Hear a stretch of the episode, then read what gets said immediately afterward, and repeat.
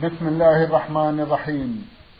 الحمد لله رب العالمين والصلاة والسلام على نبينا وسيدنا محمد وعلى آله وصحبه وسلم. مستمعي الكرام السلام عليكم ورحمة الله وبركاته. وأسعد الله أوقاتكم بكل خير. هذه حلقة جديدة مع رسائلكم في برنامج نور على الدرب. رسائلكم في هذه الحلقة نعرضها على سماحة الشيخ عبد العزيز ابن عبد الله بن باز الرئيس العام لإدارات البحوث العلمية والإفتاء والدعوة والإرشاد. مع مطلع هذه الحلقة نرحب بسماحة الشيخ ونشكر له تفضله بإجابة الإخوة المستمعين. فأهلا وسهلا بالشيخ عبد العزيز. حياكم الله وبارك. حياكم الله. نعم. نعود مع مطلع هذه الحلقة إلى رسالة وصلت إلى البرنامج من سلطنة عمان. باعثتها إحدى الأخوات المستمعات من هناك ورمزت إلى اسمها بالحرفين ميم وسين. أختنا عرضنا لها قضية في حلقة مضت وفي هذه الحلقة لها قضية أخرى ملخصها أنها كانت لا تحافظ على الصلاة كما ينبغي والآن تشعر بندم كبير وتسأل سماحتكم ماذا عليها إذ أنها ولله الحمد استقامت استقامة طيبة. وتحافظ على صلواتها في أوقاتها لكنها متألمة من ماضيها. هل عليها شيء؟ سماحة الشيخ جزاكم الله خير بسم الله الرحمن الرحيم. الحمد لله صلى الله وسلم على رسول الله وعلى آله وأصحابه ومن اهتدى أما بعد فإن التوبة تجب ما قبلها والحمد لله. وليس عليها شيء إلا أن تستقبل أمرها. وليس عليها قضاء بل عليها التوبة إلى الله ولزوم التوبة والاستقامة. والمحافظة على الصلوات والمحافظة على جميع ما أوجب الله والحذر من كل ما حرم الله. لقول الله سبحانه وتوبوا إلى الله جميعا أيها المؤمنون لعلكم تفلحون. ويقول سبحانه يا أيها الذين آمنوا توبوا إلى الله توبة نصوحا. ويقول النبي صلى الله عليه وسلم التوبة تجب ما قبلها يعني تهدم ما كان قبلها. ويقول عليه الصلاة والسلام التائب من الذنب كمن لا ذنب له. الحمد لله. إذا من الله بالتوبة فالحمد لله. نعم. جزاكم الله خيرا وأحسن إليكم. تقول إذا وجب الغسل على المرأة في الليل في ليالي رمضان لكنها لم تغتسل إلا في النهار فماذا عليها؟ جزاكم الله خيرا. أعد إذا وجب الغسل على المرأة في الليل من ليالي رمضان لكنها لم تغتسل إلا في النهار فماذا عليها؟ جزاكم الله خيرا. هذا فيه تفصيل. إن كان تأخر أخرت الغسل حتى طلع الفجر فلا يضر. الصوم صحيح تصوم تغتسل والحمد لله. إن المحرم الجماع. فإذا كان جماع في الليل قبل الفجر ولكن تأخر غسلها أو غسل الزوج حتى طلع الفجر فلا بأس. كان النبي صلى الله عليه وسلم يأتي أهله في الليل ويصبح صائما ويغتسل بعد الصبح كما أخبرت عائشة وأم سلمة عن ذلك. كان يصبح جنوبا من جماع ثم يغتسل ويصوم عليه الصلاة والسلام. فتأخير الغسل بعد طلوع الفجر أمر لا حرج فيه. لا من الرجل ولا من المرأة إذا كان الجماع في الليل. أما لو أخر الغسل أو أخرت الغسل إلى طلوع الشمس هذا لا يكفي. يعني معنى تأخير الصلاة. فالواجب أن يبادر بالغسل في الوقت حتى تؤدى الصلاة في الوقت وحتى يؤدى رجل الصلاة في الوقت في الجماعة مع إخوانه. والصوم صحيح بكل حال الصوم صحيح. ما دام الجماع حصل في الليل إنما تأخر الغسل فالصوم صحيح. ولكن على المرأة وعلى الرجل نعم. الغسل في الوقت والبدار بذلك حتى تؤدى الصلاة في الوقت قبل طلوع الشمس. والرجل يبادر بذلك حتى يؤدي الصلاة مع الجماعة في مساجد الله. نعم. اللهم جزاكم الله خيرا كنت في يوم من أيام رمضان مريضة فخفت على نفسي أن أصوم ذلك اليوم ليزداد حالي سوءا أو أجوع كثيرا وأكلف نفسي ما لا تطيق. فسألت والدي ومن معي في البيت هل أفطر أم لا؟ فقالوا لي بأنهم لا يعلمون شيئا عن ذلك. هل أفطر أم لا؟ ولكني أفطرت يا سماحة الشيخ ثم ذهبت إلى الطبيب ولم يلزمني بالإفطار. ثم قالوا لي بعد ذلك بعض الناس إن علي كفارة وإني آثمة. فما الحكم؟ جزاكم الله خيرا. تقول نعم. كنت في يوم من أيام رمضان مريضة فخفت على نفسي أن أصوم ذلك اليوم بأن يزداد حالي سوءا أو أجوع كثيرا وأكلف نفسي ما لا تطيق. فسألت والدي ومن معي في البيت هل أفطر أم لا؟ فقالوا لي بأنهم لا يعلمون شيئا عن ذلك. هل أفطر أم لا؟ ولكني أفطرت يا سماحة الشيخ ثم ذهبت إلى الطبيب. لكن الطبيب لم يلزمني أن أفطر. وقالوا لي بعد ذلك بعض الناس بأن علي كفارة وإني آثمة. هل الأمر كما قيل؟ وجهوني جزاكم الله خيرا. ليس عليك بأس والحمد لله. ما دام أنك شعرت بالمرض الذي يشق عليك معه الصيام فالله يقول عنه من كان مريضا أو على سفر فعدة من أيام إذا كنت غلب على ظنك خوف خوف المضرة من هذا المرض فأنت معذورة والحمد لله. ولا شيء عليك إلا القضاء والحمد لله. نعم. جزاكم الله خيرا وأحسن إليكم. مستمع يقول محمد مين؟ من جدة. يسأل سماحتكم فيقول ما رأيكم؟ حفظكم الله في الحلف على المصحف. هل يعتبر يمينا وهل إذا حلف صادقا يكون آثما؟ وإذا حلف كاذبا كذلك؟ وجهونا جزاكم الله خيرا. إذا حلف بالمصحف قصد القرآن بكلام الله فلا بأس. لأن القرآن كلام الله. فإذا قال وعزة الله أو كلام الله أو أو بالمصحف أو بالمصحف وقصد القرآن يقصد كلام الله عز وجل هذا يمين لا بأس به. هذه يمين لا بأس بها ولا حرج فيها والحمد لله. مثل لو لو قال وعزة الله وعلم الله وكلام الله لا بأس. يحلف بصفة من صفات الله. كما لو قال والرحمن والرحيم والعزيز والحكيم.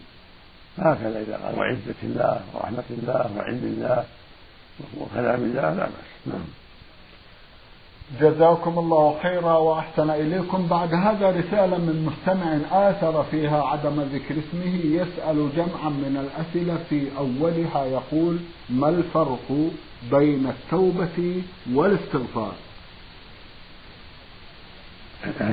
ما الفرق بين التوبة والاستغفار؟ التوبة الندم على الماضي والإقلاع منه والعزيمة ان لا يعود فيه. هذا يقال التوبة.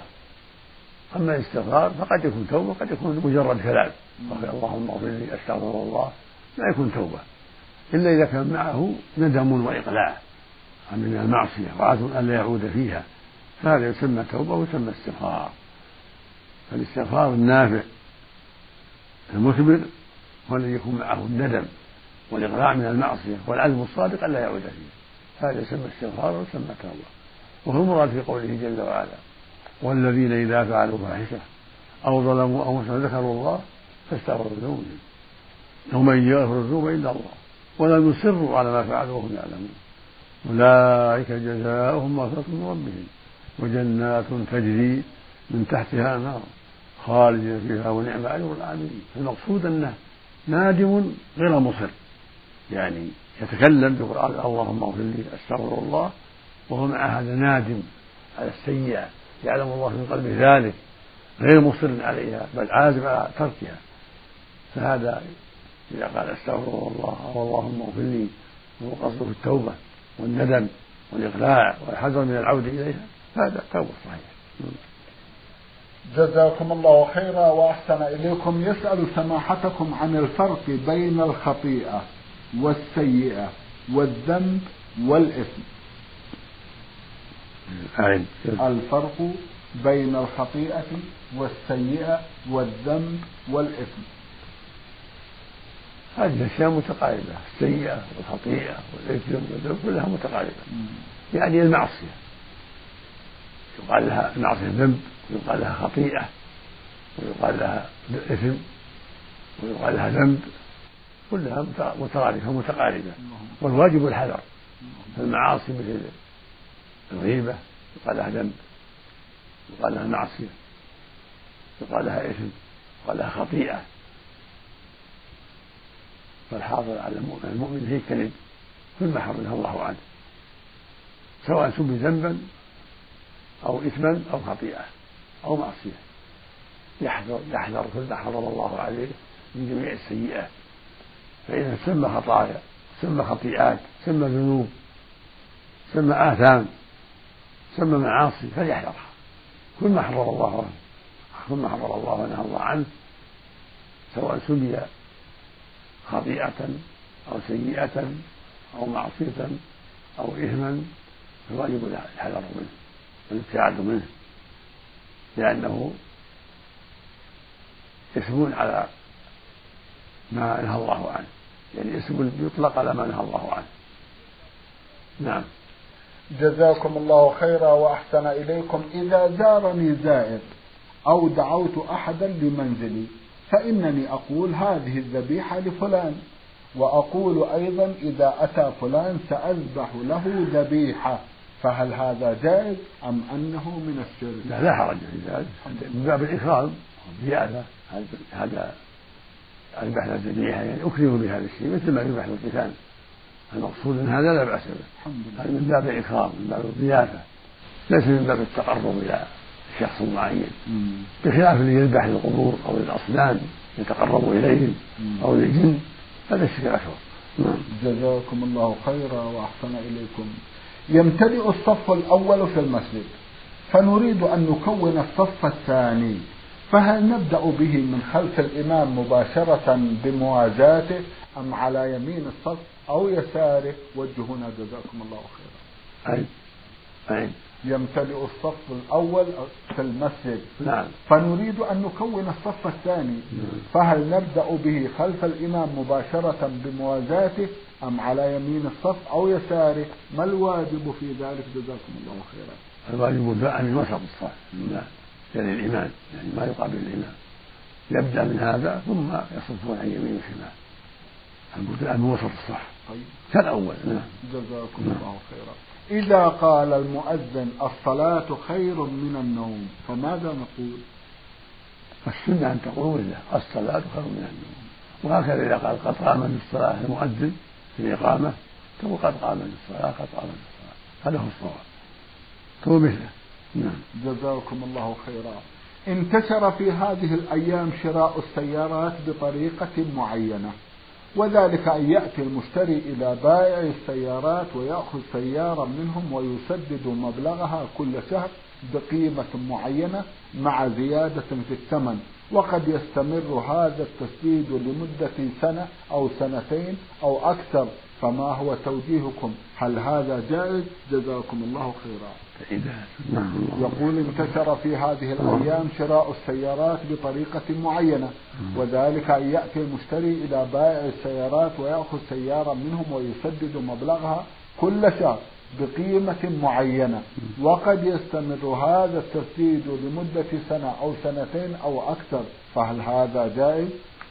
ليس فيه محذور هذا بيع التقسيط إذا اشترى به السيارة أو البيت أو الأرض أو غير ذلك بثمن مقسط كل كل أجل له كذا أجل معلومة كل شهر أو كل سنة معلومة فلا حرج في ذلك. إذا كان المبيع موجود عند البائع وفي ملكه وحوزته.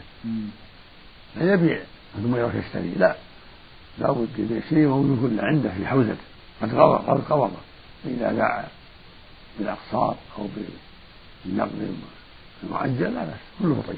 جزاكم الله خيرا. هل يحرم البيع أثناء الأذان وبعده؟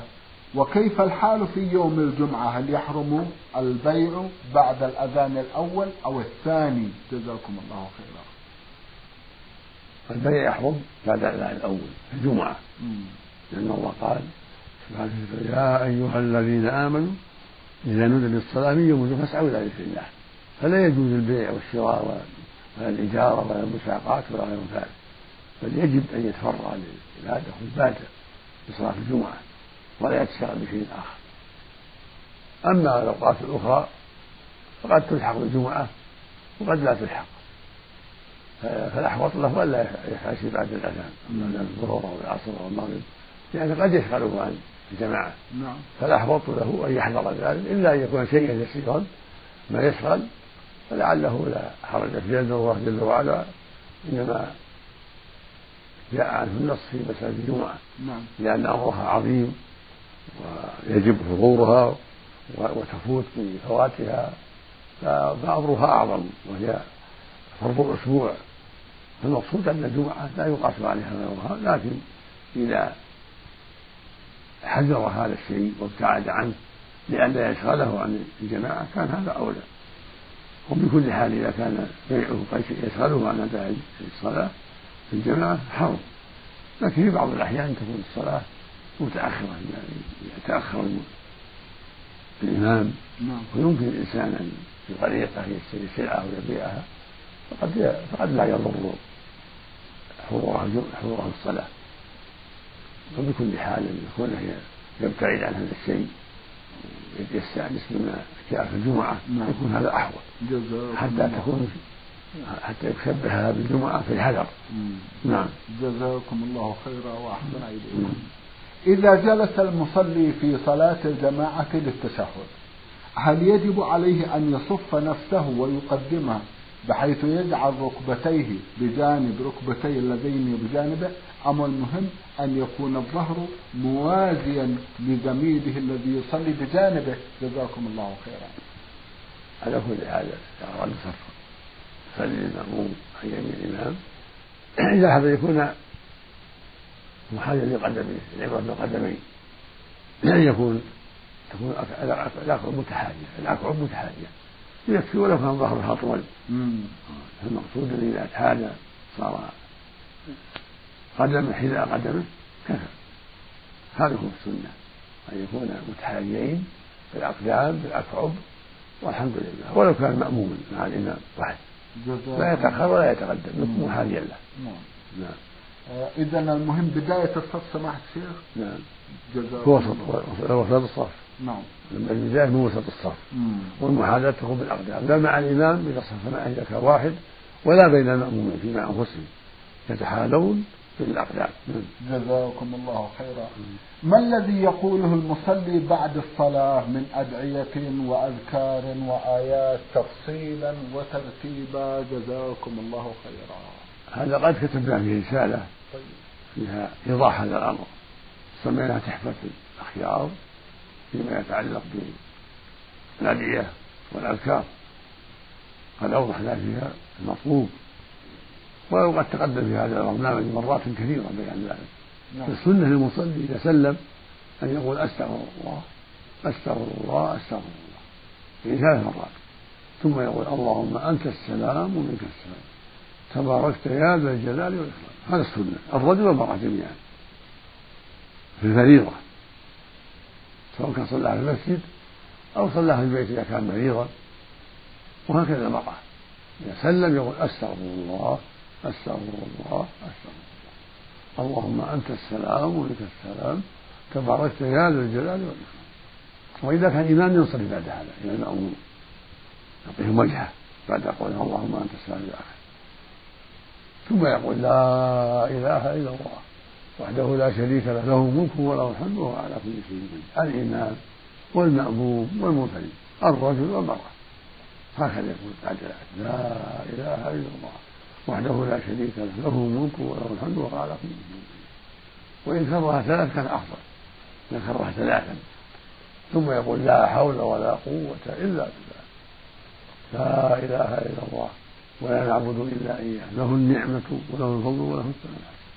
لا إله إلا الله. مخلصين له الدين ولو كره الكافرون. اللهم لا مانع لما أعطيت ولا معطي لما ولا ينفع ذا الجد من سجد هذا السنة الجميع الذكر والأنثى والحر والعبد وجميع المأمومين جميع المصلين. يعني يأتي بهذا الذكر بعد الصلاة. سواء صلى في جماعة أو صلى في بيته فاتته الصلاة أو مريض المرأة والرجل إذا سلم يأتي بهذا. أولا أستغفر الله أستغفر الله أستغفر اللهم أنت السلام ومنك السلام. تباركت يا ذا الجلال هذا من حين يسلم والإمام يأتي به مستقبل القبلة. ثم ينصرف إلى الناس ويعطيهم وجهه. ثم يقول لا إله إلا الله له لا شريك له له الملك وله الحمد على كل شيء قدير. مرة أو ثلاثة والثالث أفضل. ثم يقول لا حول ولا قوة إلا بالله. لا إله إلا الله ولا نعبد إلا إياه. له النعمة وله الفضل وله الثناء الحسن لا إله إلا الله مخلصين له الدين ولو كره الكافرون اللهم لا مانع لمن أعطيت ولا معطي لنا ولا ينفع ذا الجد في جميع الصلوات. لكن كان المغرب والفجر ساجد. لا إله إلا الله لا شريك له له الملك وله الحمد يحيي ويميت وهو على كل شيء عشر مرات في الفجر والمغرب زيادة. يأتي بها مع الذكر هذا. لا إله إلا الله وحده لا شريك له له الملك وله الحمد يحيي ويميت وهو على كل شيء عشر مرات بعد الفجر بعد المغرب ثم يأتي الجميع الرجل والمراه والامام والماموم التسبيح التهليل والتحليل والتكبير. سبحان الله. والحمد لله والله ثلاثة مرة ثلاثة مرة سبحان الله والحمد لله والله. ثلاثة وثلاثين مرة. الرجل والمرأة. الإمام والمأموم. بعد الفريضة. ثم يختم بها بقول لا إله إلا الله. وحده لا شريك له. له الملك وله الحمد على كل شيء. هذا هو السنة. للرجل والمرأة جميعا. ويستحب أن يأتي مع هذا بآية الفصل الله لا إله إلا هو الحي القيوم. ثم يأتي بسور الثلاث من آخر القرآن. قل هو الله أحد. وقل أعوذ برب الفلق وقل أعوذ برب الناس. يأتي بها مرة في الظهر والعصر والعشاء وثلاث مرات المغرب والعشاء. هذه السورة الثلاث أما آية الكرسي يأتي بها مرة واحدة بعد كل صلاة وعند النوم. كل هذا مشروع ومستحب. في خير كثير. فالمؤمن ينبغي أن لا يعجل يأتي بهذه الأذكار بعد كل صلاة لا يعجل. وإذا أتى في هذه الأدعية وهذه القراءة آية الكرسي والله المعرفتين عند النوم كان هذا أيضا سنة. النبي صلى الله عليه وسلم فاطمة وعليا أن يقولا سبحان الله والحمد لله والله أكبر ثلاثة مرة عند النوم والتكبير يكون أربعة وثلاثين. لكن بعد الصلاة إن شاء أربعة وثلاثين تكبيرة وإن شاء ختم المئة بلا إله إلا الله لا شريك له. له الملك وله الحمد على كل شيء لأنه ورد في الحديث الصحيح ختمها ب لا إله إلا الله. وإن ختمها بالتكبير فقد جاء ذلك أيضا. أما عند النوم فيختم بالتكبير. أربعة وثلاثين تكبيرة. ثلاثة تسبيحة ثلاثة تحميدة لأن لم يرد فيها لا إله إلا الله ولا شريك له إلى آخره إنما جاء عند النوم أن يسبح ثلاثة وثلاثين ويحمد الله ثلاثة وثلاثين ويكبر الله أربعة وثلاثين. عند النوم وهذا من أفضل الأعمال. أما عند أما في الصلاة فأنواع. إن شاء أتى بهذا سبحان الله والحمد لله ثلاثة مرة فقط. وإن شاء زاد تكبيرة الرابعة في ثلاثين سنة وإن شاء زاد لا إله إلا الله وحده لا شريك له له ملك والحمد لله على كل شيء قدير. تمام المئة. كل هذا سنة. كله جاء بعد الصلوات. علم الصوت الفقراء المهاجرين إذا سلموا أن يقول سبحان الله والحمد لله والله ثلاثة مرة فقط. ولم يزيده على حالة. وجاء في حديث أبي هريرة زيادة. ويقول المئة لا إله الا الله لا شريك له له ملك وله الحمد على كل شيء وهو مسلم الصحيح وجاء عند النوم أن يقول يسبح ثلاثة وثلاثين ويحمد ثلاثة وثلاثين ويكبر أربعة وثلاثين. وجاء نوع آخر بعد الصلاة الخمس أن يقول سبحان الله والحمد لله ولا إله إلا الله خمس وعشرين. يقول إذا لا إله إلا الله تكون خمس وعشرين. سبحان الله والحمد لله ولا إله إلا الله والله أكبر خمس وعشرين. مرة مئة فيها التسبيح والتهليل والتكبير فيها زيادة لا إله إلا الله. نعم. جزاكم الله خيرا وأحسن إليكم. بعد هذا رسالة وصلت إلى البرنامج من إحدى الأخوات المستمعات رمزت إلى اسمها بالحروف ها عين من الرياض.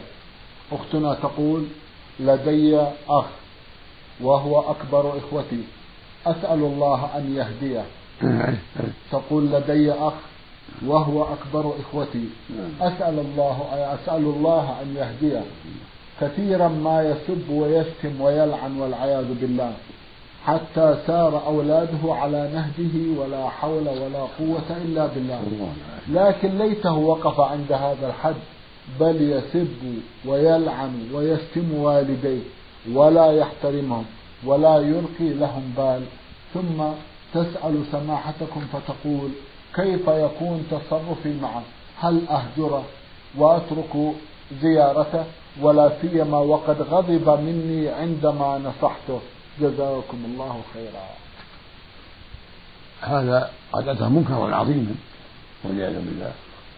الواجب نصيحته وحثه على التوبة والرجوع إلى الله والندم على ما فعل وأن يحفظ لسانه عن هذا السب. لا مع والديه ولا مع غيرهم.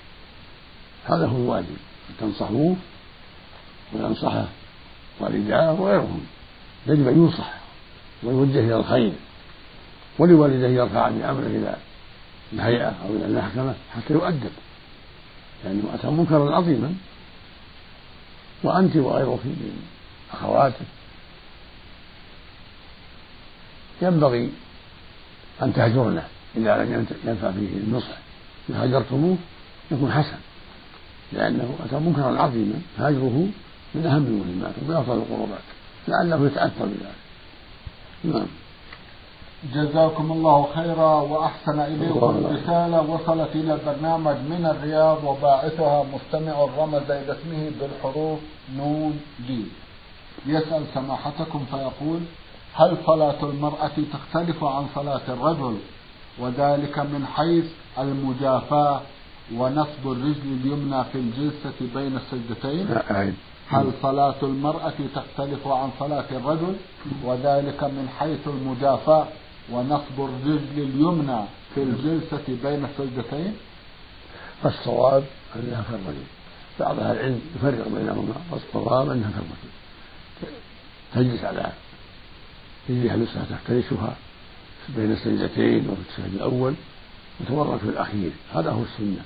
لأن الرسول عليه الصلاة والسلام صلوا كما رأيتم يصلي ولم يقل يقول للنساء افعلن كذا وافعلن كذا أطلق. السنة التأسي في الصلاة للرجال والنساء جميعا. ولا وليس هناك دليل على الفرق بل السنة أن تفعل كما يفعل الرجل. صلوا كما رأيتم تصلي. ترفع يديها عند الإحرام عند الركوع عند الرفع منه عند الشهد الأول. تفترش بين السجدتين في الشهد الأول. تتورط في الشهد الأخير.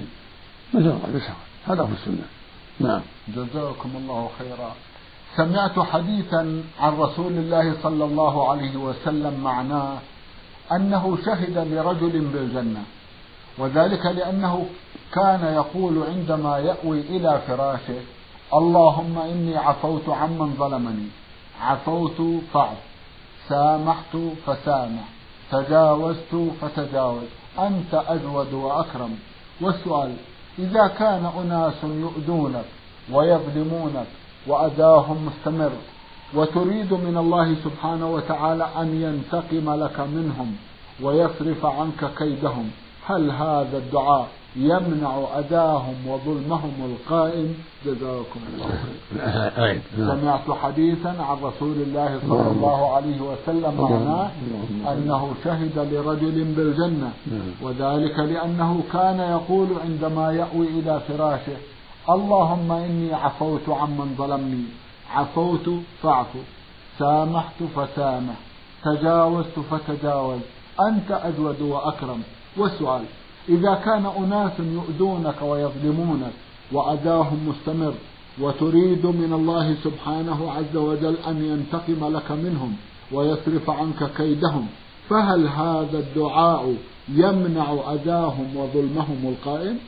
إذا استجيب هذا الدعاء معروف وحسن من المؤمن مع إخوانه أن يعفو ويصفح كما قال الله عز وجل وأن تعفو أقرب للتقوى وقال صلى الله عليه وسلم رحم الله وعلى سمحا إذا باع سمحا إذا اشترى سمحا إذا اقتضى. وقال صلى الله عليه وسلم ما زاد الله عبدا بعفو إلا عزة فإذا تسامح وعفى الإنسان عن من ظلمه وتعدى عليه فهو مأجور. وإن طلب الانتقام ممن ظلمه وقال اللهم يسر لي القصاص منه اللهم أنت خذ حقي منه فلا حرج. قال الله تعالى لا يحب الله جار بسوء القول إلا من ظلم.